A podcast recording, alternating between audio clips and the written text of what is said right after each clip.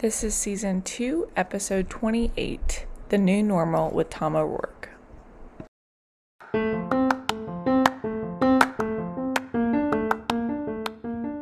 Welcome to Let's Talk Parks. This is a collaborative project that gives a voice to emerging leaders in parks and recreation. We believe every professional has the potential to make a difference in their organization and in their communities. These are the stories of the future leaders who are navigating their career and finding their purpose through Parks and Rec.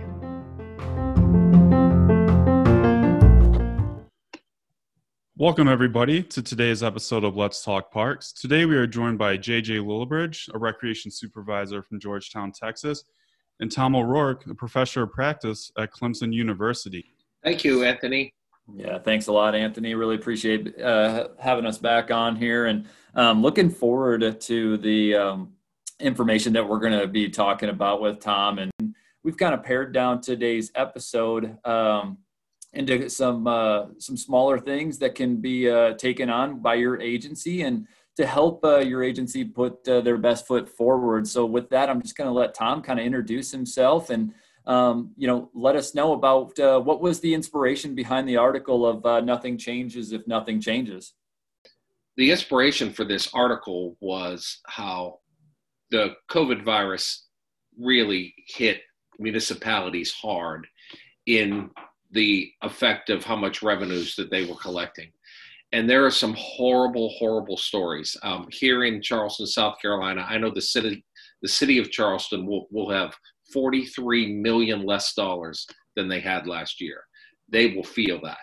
But there is not a city in this country that, or all countries, that hasn't been affected by this. You mentioned uh, business um, significantly uh, um, in the previous conversation that we just had, and um, understanding the responsibility of the business aspects of our industry continues to be brought up, and understanding cost and recovery and pricing what can you what can you share about maybe a, a, different way of thinking as it comes to business in parks and recreation? Because for a long time it seems that those two things never actually coexisted but now it's almost inevitable. I go so far back my father was a recreation director. So here's here's me 62 years old who um, remembers going to the Pennsylvania State uh, recreation conferences as a small child when my father was a recreation director in Pennsylvania. And back then, you you received an amount of tax appropriations and then you spent it. That was it. And there was no such thing as charging. And then about 50 years ago, they started to talk about fees. And if you remember, a lot of your audience probably um, has gone to the NRPA Revenue School. And the Revenue School was started by North Carolina State University. And um, and it was when the when revenue was first being discussed and oh my goodness were there arguments and fights about we shouldn't be charging this is terrible uh, all of that type of information but 50 years later, the revenue school is pretty darn um, successful right now. We spend so much time on how do you get money, how do you get money. But if you're not paying attention to the spending, then you're, you're not going to move forward in any way at all. So the next phase of this was cost recovery. How much of those costs do you actually recover? What I see right now is as a as a main problem a lot of times when I go around and I talk to people is they aren't really sure their costs. And to me, you can't recover unless you know what the costs are. All costs. All costs. Every single cost. I don't ever want to be an advocate for having park systems for only for people with money. I think we are park systems for every single person out there, whether they have money or whether they do not have as you recover costs, you have to make sure those that cannot pay have a way to actually pay. So those that to me is the biggest part of the business side of what we do.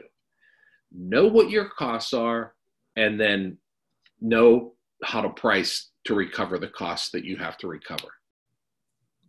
Yeah, I agree 100%. And kind of uh, just to touch back on the the pricing and you know there's so many agencies out there that are struggling and the smaller ones that maybe don't have the resources of the big city departments. And one of the points that you made in your article um, specifically was uh, price services for the 80% of the public that can pay opposed to the 20% that are unable to pay. And that i thought that kind of went along with um, the opportunity to uh, create foundations and uh, philanthropy um, organizations. Can you speak a little bit more to that and give our listeners an opportunity to uh, maybe come up with a more creative way to find funding to help uh, those underserved populations? I didn't one day wake up and say, um, wow, I think I need to um, learn the business aspects of what we do so that we can do this where I work in the Charleston County Parks and Recreation Commission, we receive so little tax money. And our agency is gigantic. But what we knew, we had this little philosophy that was easy to explain to everybody. Whoever uses the service pays for the service. So if you lived in Charleston County and you were a taxpayer and you didn't like our new skate park, that's pretty cool, by the way, or you didn't like our gigantic water parks, your money really, not much of your money goes to those things. The people that use it generate it. But what we didn't want to be, and this is the second time I'm referring to this, we don't want to be an agency that's only for people with money. So we created a park foundation. And I don't care where you are if you're listening to this, there are people in your community that have money. And those that have money will donate to a cause that they believe in. They're not going to give you money, especially if you're a government agency. You know, they're going to they're going to say, "Why should I give you money? You're already taxing me. I'm not going to do that." But if they know your pricing structure is such that the underserved don't have the fees that you require, they'll show up and do that. And there are so many compelling stories that you can tell that's that will have people donate that um, you can make a park foundation work. Absolutely. And kind of moving on to a touch base is it appears that uh, either businesses are really thriving right now because of the virus or they're really maybe falling off the map and contemplating whether they should close their doors and you talk a lot about uh, partnerships in your in your article and uh, working with contracted vendors and local businesses and organizations that perhaps maybe provide services that we as Parks and Rec don't provide, but we have the same type of mission and same purpose. Can you speak to the partnerships and where where our listeners should be looking for partnerships and what are the things that we should be capitalizing on moving forward? One of the greatest things that happened as a result of this coronavirus was the fact that everybody wanted to go to their park or everybody wanted to go out on the trail systems or even walk around their neighborhood. But people were getting out and they were recognizing the need for their parks and the need for their open spaces and their common areas. So I think there is a tremendous opportunity to work with our healthcare systems to create a real program, not just not just regular stuff, but a real program that could um, keep track of data to help businesses with health insurance under the name of a hospital system. And believe me, hospital systems have money. They know what game that they are in. The interesting thing about hospital systems right now is earlier on when the coronavirus first hit, everybody stopped all the elective surgeries, the knee replacements, the hip replacements, things that made hospitals money. But now they're starting to open themselves to those type of things and the money's starting to come back into hospital systems and I am quite certain that if, and, and you can't just walk in and say, Can I, you want to be my partner, give me money. You cannot do that. You have to walk in and start talking about immunization and talk about businesses and employees that have a way to track their health so that they can help with health insurance costs and things like that and put together that program. So I think the number one opportunity out there for everyone is um, is definitely in in hospital systems. So that's that's one type of partnership. The other thing for some of the listeners right now, I've seen a lot of um, people laid off, and I've seen furloughs, which scare me to death because I don't know if we're coming back to what we had before, and um, that that scares me greatly. I think there's an opportunity right now in the departments that you currently work in to create your own partnership. For example, the costs that governments are trying to get away from are personnel costs, benefits, um, post-employment benefits, things that city managers see that that um, you know losing losing a couple thousand dollars in a baseball league doesn't drive them crazy. Paying four million dollars for post-employment benefits that the government makes you pay is what keeps city managers up at night. But if you were to if one of you let's say you are a very young professional and really smart and you know what you're doing like a whole lot of young professionals that i run into and you say you know what? I'm tired of sitting around waiting for some government to tell me whether i have a job or not. And you decide and let's say your job's special events. And you sit down one night with a business plan and then you walk into your director and say look i got an idea i will leave my job you give me a three year contract to do all of your special events and add new ones, and I'll do that part of your work for you, and you don't have to do any of that. I think here's what's going to happen we either set that up with our employees, or you young people go to your director with that plan, or it's going to get forced on you. And what's worse is you may not be the contractor that gets chosen whenever they decide to do something but it could be anything. It could be adult sports. Adult sports is just a cash machine and they'll pay. But if you walked in and said, listen, you give me these fields and I will do all of your adult sports and it's out of your hair. You don't do anything. And I'll give you 10% of all the money that I collect. So you do no work you pay no post employment benefits, you pay no benefits at all, and you don't pay my salary, and I give you 10%, they'll say yes in about one second. So we have to look at the things inside our department that we can do with outside vendors and contractors. Now, having said that, you don't just give away your department. Hopefully, you have a master plan that tells you this is the business that we're in these are the things that we want our citizens to be able to avail themselves of. And this is this is what we want to offer. Who offers it at least in my opinion could be a vendor. As long as you are in control and you do an annual or or biannual contract and make sure if they're not doing what they say they're going to do you get rid of them and bring somebody else in. But for those listening that aren't familiar with that or aren't comfortable with that get ready. Yeah, what a forward thinking thought. Um, I know some departments utilize contractors pretty regularly, but that is definitely a new concept for for many others and but here's the most important piece of it and I want to know what you would tell our listeners when it comes to how do we tell our story and how do we sell our ideas to our upper management so we can gain that political traction to really make the difference. Yeah that's a that's a good one. And if you you'll notice in the article that i that we wrote um, and saved it for last on purpose but number 20 said we are going to need to be more politically astute.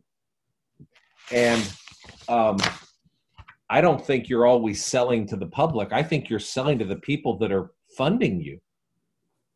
And every single day, we're doing things that are changing lives.